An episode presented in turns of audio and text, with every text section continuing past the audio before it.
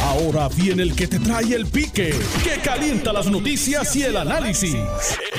Esto es el podcast de El Escándalo del Día con Luis Enrique Falú. Bueno, mire, sigue dando de qué hablar la situación con la vacunación de los adultos mayores. Ayer había gente de madrugada, de madrugada, que se tiraron a hacer fila para poder conseguir un turno para vacunarse. Adultos mayores. Y esto llora ante los ojos de Dios que haya gente que de hecho en varias ocasiones han hecho la fila buscando los turnos de madrugada y cuando llegan hasta ellos le dicen, mira, lamentablemente se agotaron, ya no hay. Y esa persona que estuvo posiblemente horas durante la noche, durante la madrugada, estando en la calle para poder lograr una cita, pues lamentablemente no lo ha conseguido. ¿Qué necesidad hay de que adultos mayores tengan que salir de madrugada, hacer fila, hacer fila en la calle prácticamente a la intemperie, exponiéndose a cualquier situación para tratar de conseguir un turno para vacunarse? No que aquí habíamos creado que si tenemos tecnología, no, que si llama este número, no, que si llama allá, que si llama acá. Y todavía hay gente con este mismo problema. Han habido algunos que han logrado, gracias a Dios, tener la primera dosis. Y ahora se está hablando de la posibilidad de que haya escasez para la segunda. Que no debería ser, porque entonces se echaría a perder la primera. Esperemos que no. Esperamos que esto lo puedan resolver de inmediato. Pero bueno, ya usted sabe cómo funciona esto aquí. Por otro lado, la reapertura de las escuelas. Ahora salen con un plan donde se dice que va a ser días alternos y par de horitas en la escuela y que no necesariamente se, van a abrir las 172 escuelas que se han identificado, que posiblemente sea mucho menos. Es más, se está diciendo más, se está diciendo que no necesariamente el maestro tiene que estar vacunado para dar clase, pero se está diciendo más, se está diciendo que si el padre no envía al niño a la escuela, pues se perdería la clase virtual porque no, no tendría acceso a la clase virtual. Hello, hello, cuidado con eso, porque si hay algo garantizado por la constitución de Puerto Rico, es la educación. Lo pueden buscar en el artículo 2, que dice que el Estado es responsable de brindar una educación siempre y cuando los recursos estén disponibles. Y si los recursos están disponibles y están ahí, usted no puede de momento decir, ah, pues yo no voy a cumplir con mi deber ministerial, porque si tú no lo mandas a la escuela, pues no va a coger la clase virtual. Pero es que tienen que haber unas garantías a los padres esto no puede ser a los Pepe Pantalones. Esto tiene que ser eh, con el consentimiento de que el padre tenga todas las garantías habidas y por haber de que su hijo va a ir a la escuela, no se va a contagiar allí, va a regresar a su casa y va a contagiar a alguien en su casa. Tienen que haber la garantía porque esto tampoco es tan sencillo como este, porque sí. Y en Puerto Rico, lamentablemente, hay muchas políticas públicas que a veces quieren eh, que se lleven a cabo porque sí. Y no funciona así. Mira, el Departamento del Trabajo de Puerto Rico acaba de publicar las guías, tanto para patronos como empleados, referente al acoso. Y allí estipula en blanco y negro, punto por punto, de qué se trata y cómo se va a llevar a cabo el procedimiento. Más o menos están siguiendo lo, mismo que hace el Equal Employment eh, Commission, que es el EEOC, Equal Employment Opportunity Commission, el, EEOC, donde plantea que sí usted puede llegar hasta los tribunales, pero antes hay que, ¿verdad?, hacer un proceso para uno poder eh, llevar eh, ese mecanismo, donde también hay unas reglas básicas sobre eso. Más adelante discutiremos aquí en el programa el particular. ¿Dónde está Jesús Manuel? En la 1. Representante Jesús Manuel Ortiz, saludos, buenas tardes. Saludos, saludos, saludos a ti, a la audiencia de Noti1. Buen provecho a la gente que está comiendo ahora. Buen provecho, buen provecho. Y por aquí está eh, el representante de Boniel. Saludos, representante. Buenas tardes. Buenas tardes, saludos. Buenas tardes al compañero de su y a los amigos que nos interesan. Bueno, vamos, vamos a comenzar eh, esta discusión y quiero empezar con el representante Jesús Manuel Ortiz, a quien le voy a dar un pic, le voy a dar un pic al representante Jesús Manuel Ortiz, porque yo llevo años, yo llevo años cargando con él. Entonces se va a hacer sus redes sociales, su Facebook, y taguea a Raimundo y todo el mundo, y a mí ni por los centros espiritistas. Oye, ¿sabes qué? Eh, tú sabes, ni por los centros, tú sabes. y, yo carga, y yo cargando con él aquí para arriba y para abajo. ¿Sabes? ¿Qué? ¿Qué pasó? Tienes toda la razón. Eh, no, eh, claro que la. No puedo decir nada, no puedo contestar eso, no puedo decir toda la razón. Yo, yo, yo, cuando hablo, hablo con la evidencia en mano este, y, y, no la, y no lanzo señalamientos y acusaciones sin tener el respaldo. sí, sí. No, mire, representa, representante Charboniel, ¿cuántos años llevamos en este brete nosotros aquí? Este, eh? bueno, ya estamos, bueno, el cuatrenio completo pasado. Pues, que no, y, y, ahora nuestro segundo término. Y, y, yo estoy cargando con él antes, antes de este cuatrienio, así que imagínate. Pero bueno. Pues, pero, oye, pero. Sí, pues, y para echarle un poquito de pique. Y eso que está en mayoría. no, entonces va, va, prende su. Prende su cámara. No, vino con no vino a cocinar el, asunto ese que él cocinaba, que sí. dijo, que iba a llevar un día. eso, eso, va también. Eso, es un compromiso cuando y vamos a hacerlo live. No, y, y, vamos a hacer algo más porque tenemos un compromiso de, de, una, de, una carrera que vamos a dar en el Parque Barbosa. Eh, en el Parque Barbosa allí en, Ocean Park, sí. Ya, ya lo limpiaron, ya le pasaron trimmer a las áreas verdes, pusieron unos letreritos allí para que la gente camine en una sola dirección, pero la pista está hecha, pero la pista está hecha canto. La verdad es que la, aquella pista no vale dos chavos, la verdad.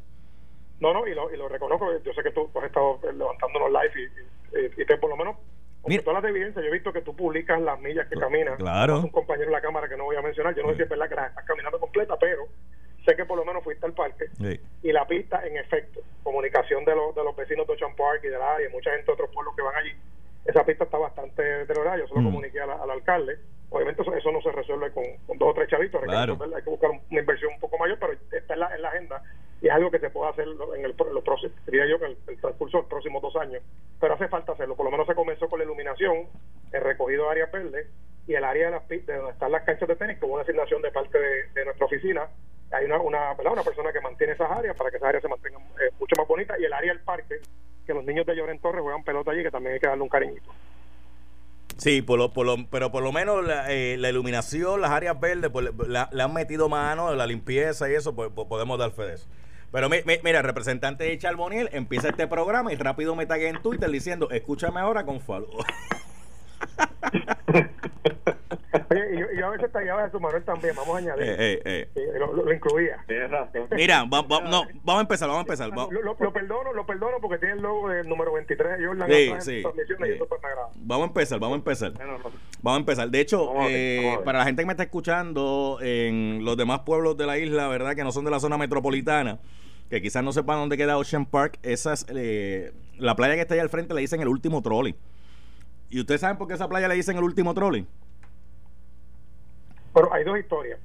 La primero porque por ahí pasaba el antiguo trolley eléctrico que salía del viejo San Juan, uh la estación de allá del área de, del, del, viejo San Juan hasta terminar la hora de Covadonga. Pero esa no es. Eh, y, daba la vuelta, pero la, la, la, historia real es que uno de los, de los vagones del trolley, que exacto, era muy grande, exacto. lo colocaron allí, hicieron una cafetería o una, una, una, creo que fue una cafetería. Exacto. Lo que, lo, que llegaron a ver. Y se llamaba el último trolley. Esa es, esa es y se quedó la playa el último trozo. Después lo, remolaron para unos juegos, creo que no me acuerdo si eran los centroamericanos o panamericanos. Ahí fue que se hizo la pista, se arregló el área y se quedó eso allí. Después, con el pasar del tiempo, perteneció al Estado, para la administración de Santini se le pasó al municipio de San Juan. Y ahora pues hay que ¿verdad? meterle mano y ponerle eso bonito, porque hasta un momento tuvo hasta un cuartel estatal y municipal y eso es otra parte que es importante. Bueno, pero vamos a lo que venimos mientras la gente está disfrutando ahora de su almuerzo, ¿verdad? Este, está disfrutando de su hora eh, de las 12 del mediodía. Vamos a lo que venimos. Fíjese, voy a empezar con el video de representante Jesús Manuel Ortiz, aunque no me haya tagueado. voy a empezar con ese video porque me parece que la denuncia que estaba haciendo es una denuncia eh, válida y una denuncia que tiene mucho peso. Adelante, representante. Pues mira, Falú, me, eh, da culpa por no taguearte. no vuelve a suceder ciertamente para los que me estás escuchando, de lo que se trata es, anoche yo recibí una varias llamadas de algunos agentes de la policía que me plantean eh, su preocupación por la manera en que se estaba llevando a cabo la vacunación eh, de, de, distintas, ¿verdad? no solamente de policía, sino de, la ciudadanía y además de agentes de la policía. Eh, yo publiqué en mis redes sociales un video donde se puede apreciar una fila monumental de vehículos que en aquel momento en el que hice eh, la grabación, hice el video, eh, sobrepasaban los 250 vehículos de personas haciendo fila desde ayer para poder vacunarse hoy en, un evento que comenzaba a las 8 de la mañana. Eh, yo decía, y, lo repito aquí ahora contigo, Faruk, que a mí me parece una falta de respeto y, de y una falta de sensibilidad el que se permita que agentes de la policía tengan que hacer una fila desde la una de la tarde del día anterior o desde las 5 de la tarde del día anterior o peor aún, que tengan que terminar su turno de trabajo a las 4 de la mañana y seguir directo a estacionarse para hacer una fila para vacunarse. Yo, yo creo que es inexplicable eh, y es inaceptable que no haya un operativo particular para poder vacunar a los policías que son primeros respondedores que nadie puede cuestionar. O sea, eh, si hay un, un, un servidor público que hace una función primordial en un tema de seguridad pública, es el policía o, la, o la policía. Eh, y en ese sentido, a mí me pareció una total falta de, respeto y una vergüenza que nosotros tengamos que, como gobierno, que se permita que, estos servidores públicos tengan que pasar por una experiencia como esa. O sea, cuando aquí lamentablemente tenemos una tragedia en la policía y, y muere un policía en cumplimiento del deber y se y decretamos días de duelo con toda la razón, eh, uno tiene que ¿verdad? apoyar esa iniciativa del gobierno porque es rendirle tributo y honor a, un sector público que arriesga su vida. Pero a los que están en la calle hoy, entonces se permite que tengan que pasar por una experiencia como esa, que me parece una barbaridad. Y yo hice un reclamo y lo, y nuevamente aquí, a que se busque una alternativa para que tanto la policía como los bomberos e-, ese personal le tiene una respuesta, pero principalmente la policía pueda tener un operativo como el que, por ejemplo, se hizo con corrección, no se vacunaron los oficiales de corrección en las cárceles. ¿Por qué no podemos hacerlo en las comandancias? ¿O por qué no se puede establecer un lugar fijo para que ellos puedan vacunarse sin tener que amanecerse haciendo una fila para ver si tienen suerte de vacunarse? Porque si se acaban las dosis, eh, hicieron la fila de 8 horas o 9 horas y no tienen su vacuna. Y en ese sentido me parece una total falta de respeto. Que con eso ya empezaba, porque de hecho vi una familia en un reportaje, dos adultos mayores que en tres ocasiones tuvieron que ir a, amanecerse a hacer una fila larguísima, exponiéndose a estar altas horas de la noche en la calle para, para, para poder vacunarse. Entonces, cuando llegaban al turno, decían, no, ya, terminamos porque se, se, nos acabaron, vengan mañana y vengan pasado. Oiga, estuvieron tres días en ese Via Crucis. Gente, y todavía a esta altura hay mucha gente mayor de 65 años que no han podido lograr este tener eh, su primera su primera dosis. No, y yo, yo creo que es, es, bárbaro, o sea, no hay explicación. Yo, yo tuve una conversación con el comisionado de la policía hoy en la mañana para expresarle mi molestia y mi preocupación con esto. Eh, él, pues, gustosamente, pues, me escuchó mi planteamiento, me, me indicó que que ya le había hecho unos movimientos para, para atender eso y, me, me conversó sobre el tema, eh, pero honestamente lo hice porque me parece que, que no debe ser así. Yo sé que no es un proceso fácil el de organizar una vacunación como esta, no va a ser perfecto, va a tener sus problemas, pero caramba, o sea, hay maneras de poder vacunar a esos 10.000 servidores públicos que sabemos quiénes son, dónde, dónde están, en qué cuartel trabajan, cuáles son sus turnos. Sea, no, no, no hay excusa. Representante Charbonnier. Mira, en efecto, yo eh, eh, escuché parte de, la, de lo que el señalamiento que hizo el compañero Jesús Manuel. Eh, no desconozco lo que Jesús me tiene claro, no sé en qué municipio fue eso, si fue la comandancia en Ponce, en Ponce. Ponce. Mira, la, desde la que es inaceptable. Yo no sé qué, qué, le, comentó el comisionado al representante, pero si en algún lugar se te hace fácil establecer una logística es con la policía. ¿Por qué? Porque la policía es un cuerpo primero cuasi militar que está acostumbrado a la disciplina, que ya tiene unos turnos de trabajo, que tú sabes en tu, ¿verdad? Lo que en cada turno cuántos policías vas a tener, que todos tienen que llegar a un lugar específico, ya sea la comandancia, el cuartel, etcétera. Eh, y parte de, la, de la norma que estableció el CDC, que, la, las primeras personas que tienen que ser vacunados son todos los first responders, entiéndase policía, bomberos, oficiales correccionales, etcétera. Y si a alguna persona se le tiene que dar prioridad, y no solo prioridad, sino el, mayor respeto es a la policía de Puerto Rico que están en la calle.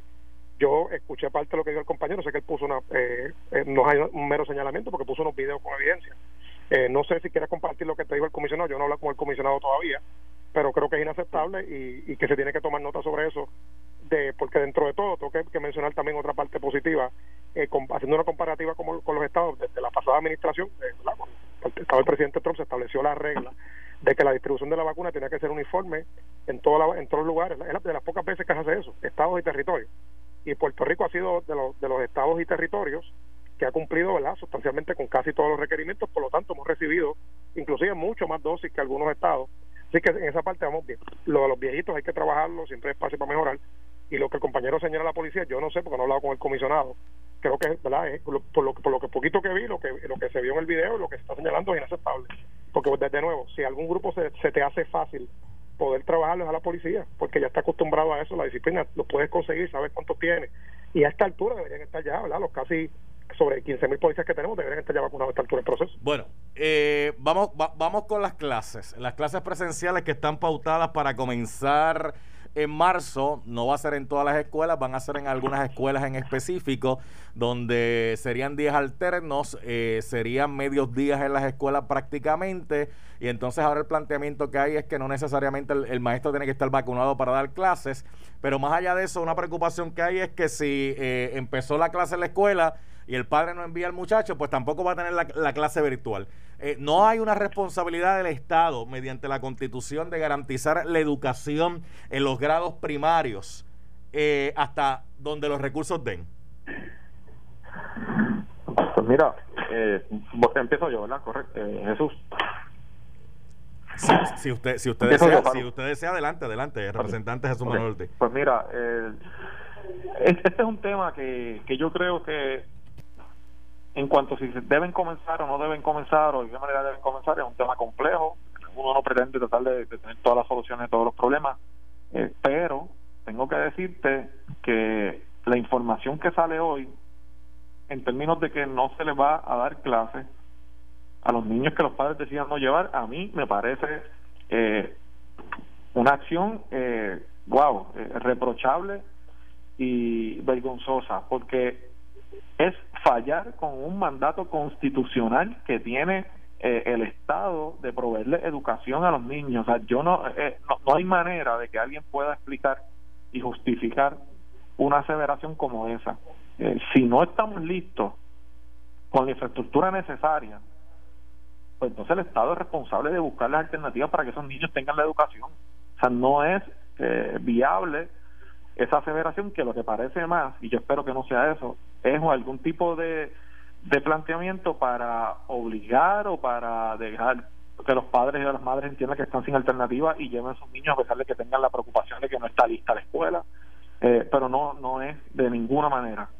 Eh, puede suceder que aquí niños que se queden sin su educación porque los padres no lo lleven ante la incertidumbre de si están preparadas o no las escuelas. es una responsabilidad del gobierno y sería un irresponsable el, aquel funcionario que promueva una, una acción como esa. Como he citado la Carta Magna, eh, está en la Constitución el artículo 2, la sección 5, donde habla de la instrucción pública. Toda persona tiene derecho a una educación que eh, propenda el pleno desarrollo de su personalidad y el fortalecimiento del respeto de los derechos del hombre y de las libertades fundamentales.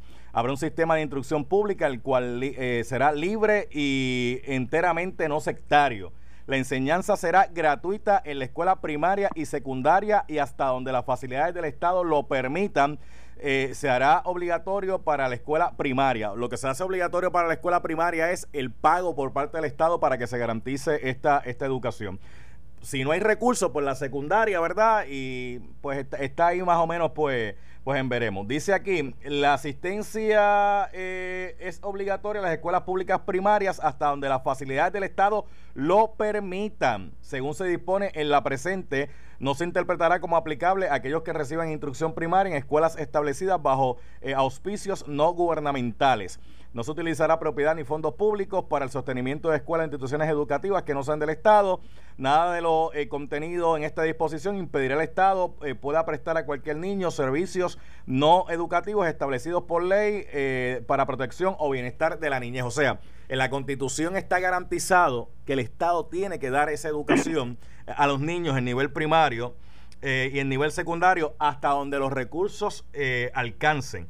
Y plantea que es el Estado el que tiene que tener las facilidades para poder llevar a cabo esa educación, esa instrucción. Eh, representante de dicha alboniel.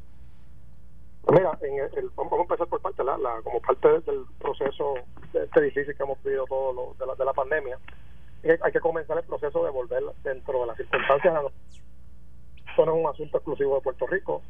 Eh, a nivel federal, el propio presidente Biden ya ha mencionado que él favorece que se abran las escuelas y que, los estados y territorios pueden trabajar hacia esos fines. Lo que se habló, o lo que mencionó la secretaria, es que tenemos el beneficio, el compañero y yo, el jueves hay una sesión de interpelación a la una de la tarde que va a estar presente la Secretaria de Educación. Así que hay espacio para que cualquier legislador que tenga los 51 legisladores que tengan dudas, poderle preguntar a la secretaria. Lo que se ha hablado hasta ahora es lo que, básicamente lo que está trabajando en algunos estados, un sistema híbrido. Que se está hablando primero, ¿verdad? De que exista por lo menos el límite de, de, de, 8 a 12 estudiantes, dividirlos por grupo, dividirlos por día, eh, en la parte del almuerzo que sea grab and que significa que el, tú te lleves tu comida en una bolsita o para tu casa, no que comas en el comedor escolar, que, hay, que sea mitad eh, virtual y mitad presencial y se pueda hacer, el maestro puede dar la clase desde un salón de clase a aquellos que están en su casa y los otros que, ¿verdad? que estén directamente la, eh, presenciales en el salón de clase. Ya el proceso de vacunación está adelantado que no va a ser perfecto, claro que no va a ser perfecto, oye, venimos de una pandemia, pero tenemos que tomar en consideración algo muy importante que no escucha a los que critican mencionar, y es lo siguiente, aquí, aquí pasamos huracán Irma María, toma en consideración todas las horas que esos niños y niñas perdieron del salón de clase y de educación. Pasamos luego el terremoto, especialmente los niños que están en el sur de Puerto Rico, que tuvieron que sufrir todo ese tiempo fuera de sus escuelas. Y tercero, ahora la pandemia. O sea, el tiempo de, de, que, que, es clave, pues la educación virtual es buena, pero además nunca sustituye, es igual que estar presencialmente en el salón de clase. Hay que volver a la normalidad. Y yo creo que la, la, la energía de todo, en vez de estar criticando, estar con la, con la famosa película antigua de llevar la contraria, es de buscar alternativas para que todos y todas busquemos cómo podemos regresar a, la normalidad. No va a ser igual que antes, claro, por lo menos el primer año va a ser poco a poco, se va a evaluar. Hoy mientras hablamos, hay un sinnúmero de condados, y menciono el estado de la Florida, porque es donde más puertorriqueños hay, que están yendo, los padres deciden qué niños van a estar en, presenciales, cuáles van a estar en la casa de manera virtual, y los cogen los padres, sistema híbrido. Y estoy seguro que si te abres la línea telefónica y le preguntas a los papás, yo diría que sobre el 99% de los papás quieren que los niños regresen al salón de clase.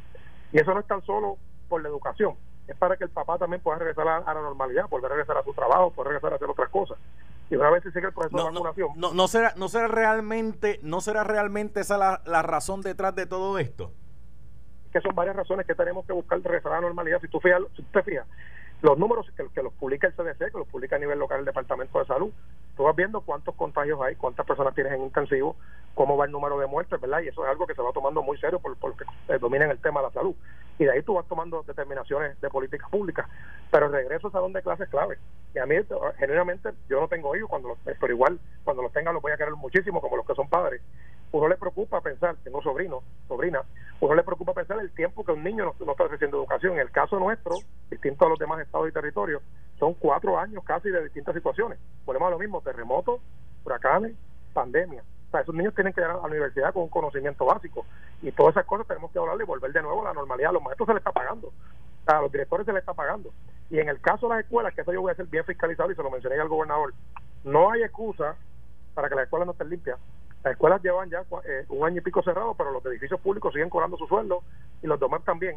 O sea, yo espero, yo por lo menos en la escuela del precinto 1 voy a estar bien pendiente, se lo mencioné al gobernador, aquellas escuelas que sí están en buen estado. Noti 1 hizo un señalamiento hace una semana de una escuela del precinto 1 en el área de Barrio Obrero, y, de igual forma, estoy pendiente ese caso también. Las escuelas tienen que estar en buen estado, eso no es excusa. Claro está, las escuelas del sur es una excepción, hay que trabajar la excepción de lo que pasó en el sur, porque sabemos que las escuelas están en mal estado, pero en la zona metropolitana, que no hubo daños mayores con los terremotos, las escuelas tienen que estar en buen estado y todo, eh, comenzar ese proceso de volver a la normalidad. Yo tengo que hacer una pausa, voy a regresar con ustedes, les voy a coger algunos minutitos adicionales y entonces eh, tocamos otros temitas.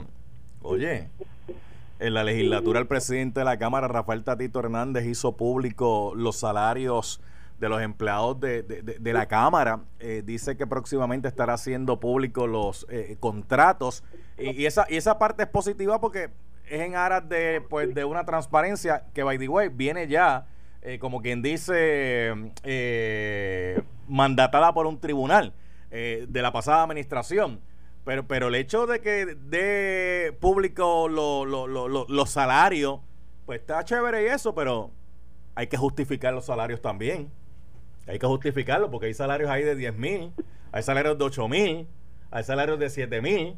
Este, hay jugosos salarios, jugosos salarios todavía, que podrán tener justificación algunos, o posiblemente todos, o quizás algunos sí y algunos no. Pero si no justifican con la hoja de descripción, pues uno no sabe. pero vamos a hablarlo cuando regresemos y otras cositas más. Así que voy, voy a la pausa, regreso ya mismo con Jesús Manuel representante del Partido Popular y representante de Isabel Boniel del Partido Nuevo Progresista. Estás escuchando el podcast de Noti1, el escándalo del día con Luis Enrique Falú.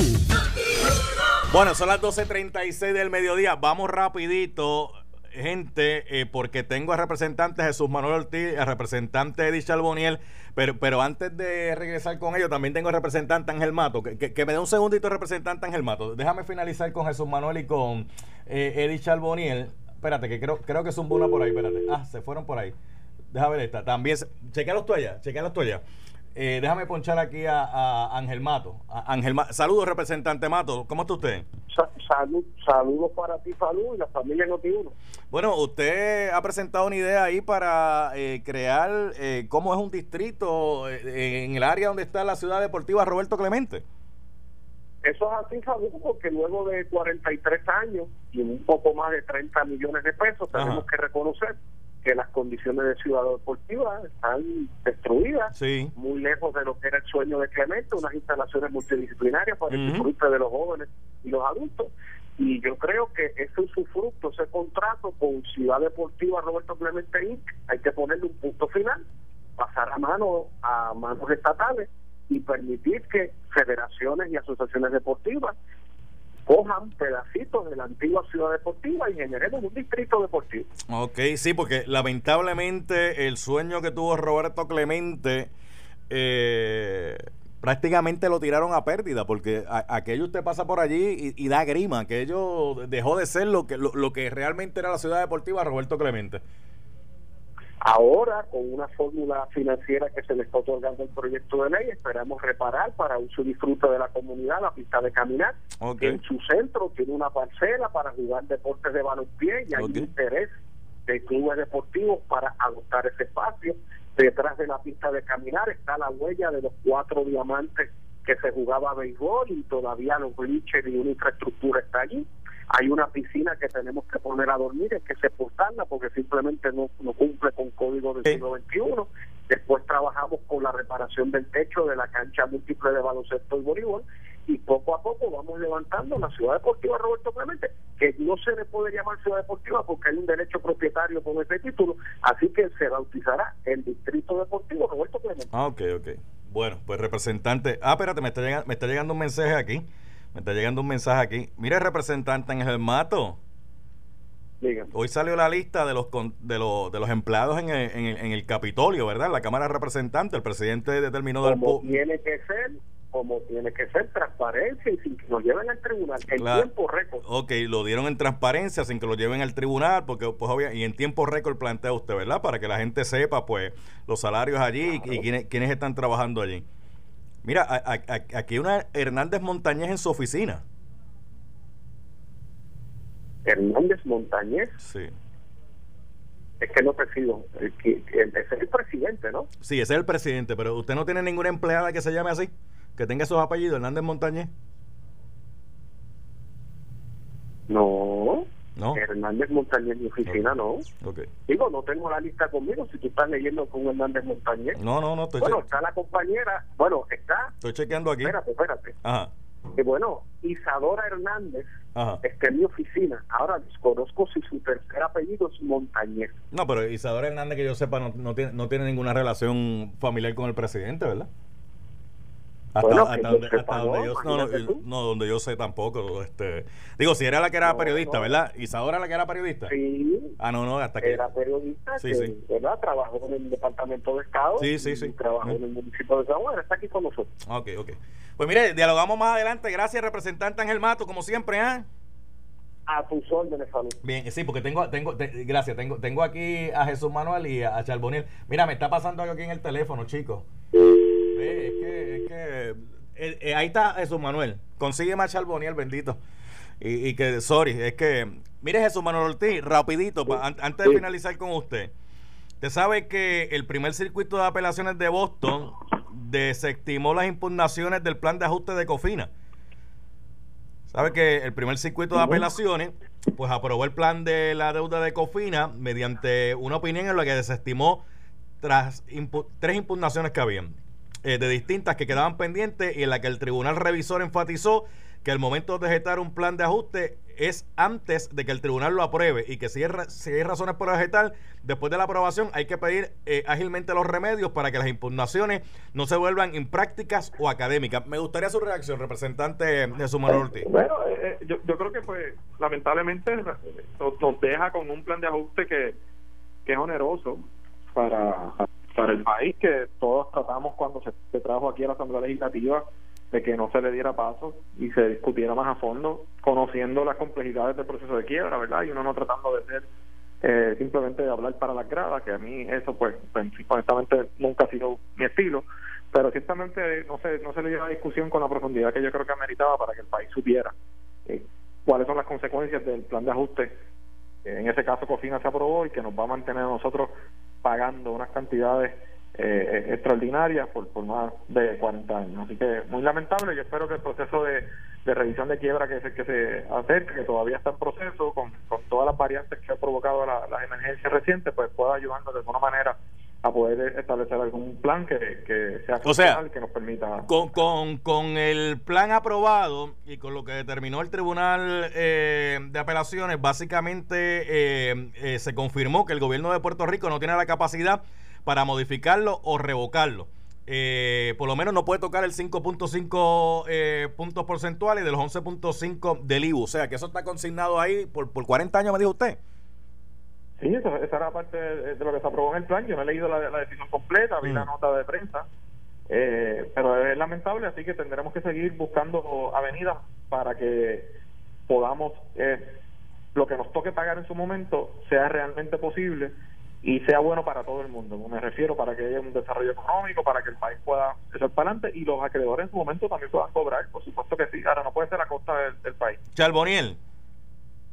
Mira, eh, luego, ¿verdad? Desde muchos años, conocemos la historia de, emisiones de deuda, algunas con razón, otras sin razón, pagamos las consecuencias esta generación y las generaciones venideras eh, el proceso de litigio, que eso continúe, va a continuar. Y tenemos una corte especial con una jueza, que es la jueza Taylor Swain, que se encarga de los asuntos específicos de la quiebra de Puerto Rico. Tenemos una Junta de Supervisión Fiscal que, a pesar de que, ¿verdad?, tiene muchas cosas no muy positivas, tiene una, un, mandato congresional que precisamente es que Puerto Rico pueda eventualmente lograr acceso a los mercados, poder pagar su deuda, pero ese pago tiene que ser de una, de una forma que sea justa para Puerto Rico. ¿Por qué justa? Porque muchas de esas deudas eh, como pasa en cualquier tipo de negocio, siempre se puede bajar la cantidad que el Estado tiene que pagar. Ahora, una de las cosas que tiene, que tiene el, nuevo gobernador como encomienda, no tan solo que podamos salir de la Junta, sino poder trabajar con el, pago eventual, porque la realidad es que por más que uno diga que no, hay, que pagar.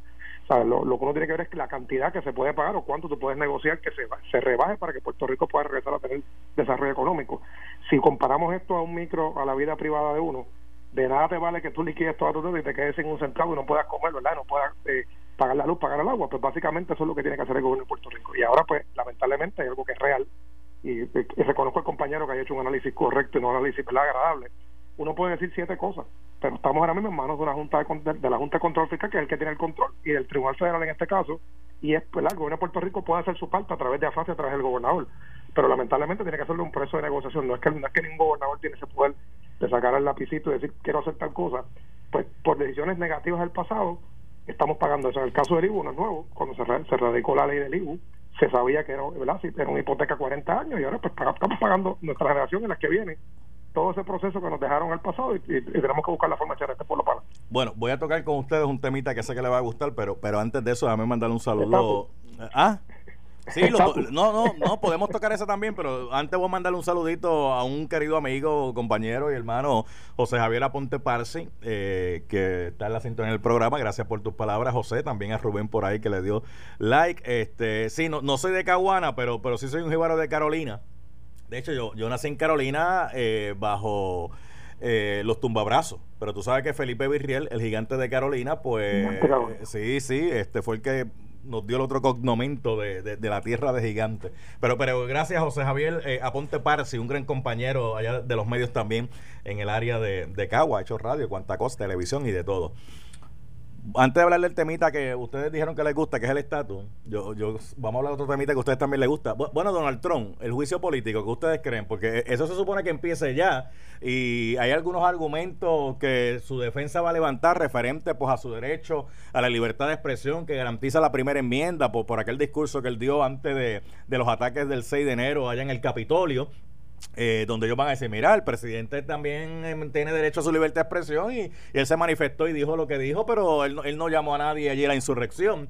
Eso por un lado. Y por otro lado, otro argumento que podrían levantar, eh, ¿cómo van a residenciar a alguien que ya no es presidente cuando el residenciamiento se plantea que es para el presidente, cuando esté en la posición, poderlo sacar del cargo, poderlo sacar de, la posición? Eso, Manuel Ortiz, ¿qué usted piensa de eso?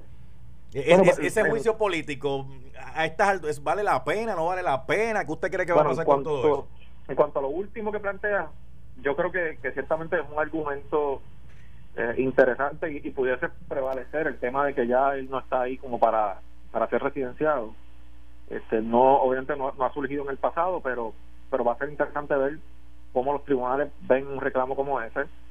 Eh, segundo, en cuanto al juicio como tal, a mí me parece que hay que hacer, hay que dejar claro que, que los Estados Unidos en este caso no van a tolerar una conducta de ningún presidente es como la que exhibió el, el, presidente Trump en muchas ocasiones, pero principalmente el final de su término que provocó aquella situación que todos saben que fue producto de la incitación que hizo él y de todos los intentos que hizo de, de, detener la elección, de llamar gobernadores incluso republicanos, pedirle que suspendieran o que cancelaran los resultados electorales, que hicieran elecciones nuevas en donde él no había ganado para poder prevalecer. Eh, y si algo eh, Estados Unidos eh, debe proteger es, su democracia. Y, yo creo que el presidente Trump atentó contra eso y por eso me parece que es meritorio que se, se haga el, el juicio para que no volvamos a vivir y Estados Unidos no vuelva a vivir bajo ningún presidente de ningún partido un atentado contra el sistema democrático de los Estados Unidos. Si el resultado va a ser efectivo el que ellos quieren o no, pues está por verse, pero yo creo que es una discusión y es un intento que se tiene que dar. Representante Charboniel. Pues mira, mientras todo el, el, pueblo, todos los ciudadanos americanos y todo el pueblo americano estamos en espera que se apruebe por fin el, el, el, paquete de estímulo que va a ayudar no tan solo a los ciudadanos, sino también a la economía, que yo creo que es algo que es sumamente meritorio en el Congreso de los Estados Unidos de ese segundo tema también importante, la asignación de fondos para que se continúe la distribución de la vacuna. El Partido Demócrata insiste en, un, juicio político, teniendo claro y estipulando que lo que pasó el 6 de enero es reprochable. Yo sí entiendo que el presidente tuvo eh, bastante culpa con lo que pasó el pasado presidente. Eso lo estipulamos.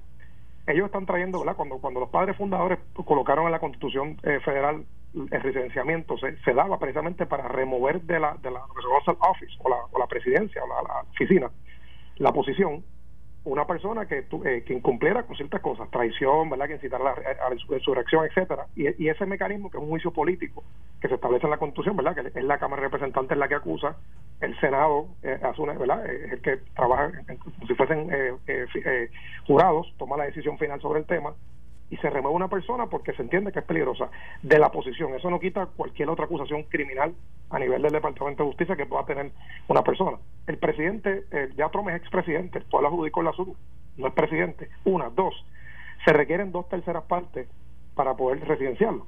El Senado ahora mismo se compone de 50 republicanos, 50 demócratas y la vicepresidenta, que es el, voto ¿verdad? Eh, que, rompe el, el empate, que son 51 no hay los votos. Ya 45 senadores republicanos han mencionado, no que defienden al presidente, que tienen una duda constitucional si tú puedes residenciar a una persona que no ocupa la silla, porque lo que el Partido Demócrata quiere es que, trayendo por los pelos un caso de 1800 y pico, que fue con un secretario de, la defensa, eh, traer el punto de que entonces pues se le, se le prohíba a Trump poder ocupar cualquier posición política a nivel federal.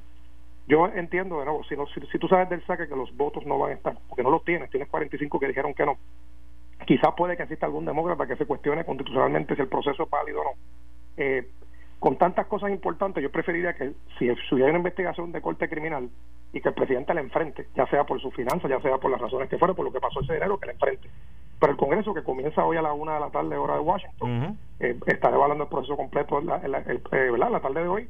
Lo que se ha hablado es que el presidente no va a asistir, no se van a presentar testigos, y lo que se va a presentar son solamente todos los videos que el pueblo americano fue testigo de los eventos que se, que se dieron lamentablemente el 6 de enero el pasado juicio de Trump duró 21 días, salió absuelto, el de Clinton duró 37, 38 días. Okay. No sabemos cuánto tiempo dura este juicio, pero si se sabe que no van a estar los votos, pues mira, yo creo que es más importante trabajar con los fondos del CARES Act, que hecho sea de paso, el presidente estableció el numerito de 1.400 dólares, pero no fue, pero fue el AXO en permitir que su propia delegación estableciera dónde está la línea de en cuanto al salario. Y ahora mismo, dentro de la propia delegación demócrata, tienes, tiene filosofías distintas. Tienes un Bernie Sanders que está totalmente a la izquierda y tienes un Joe Manchin eh, que, que, es casi republicano, un demócrata, pero muy conservador, que está al otro lado. Está bien, requieres los votos de la mayoría para aprobar proyecto. Eh, eh, eso lo vamos a discutir más adelante, pero es un tema de interés. Oiga, representante Jesús Manuel Ortiz, ¿cómo usted le votó a la medida para derogar eh, que se hiciera la elección especial esta para escoger los representantes que van a defender la estadidad allá en Washington DC. ¿Cómo usted le votó, cómo usted le votó esa medida? ¿A favor o en contra?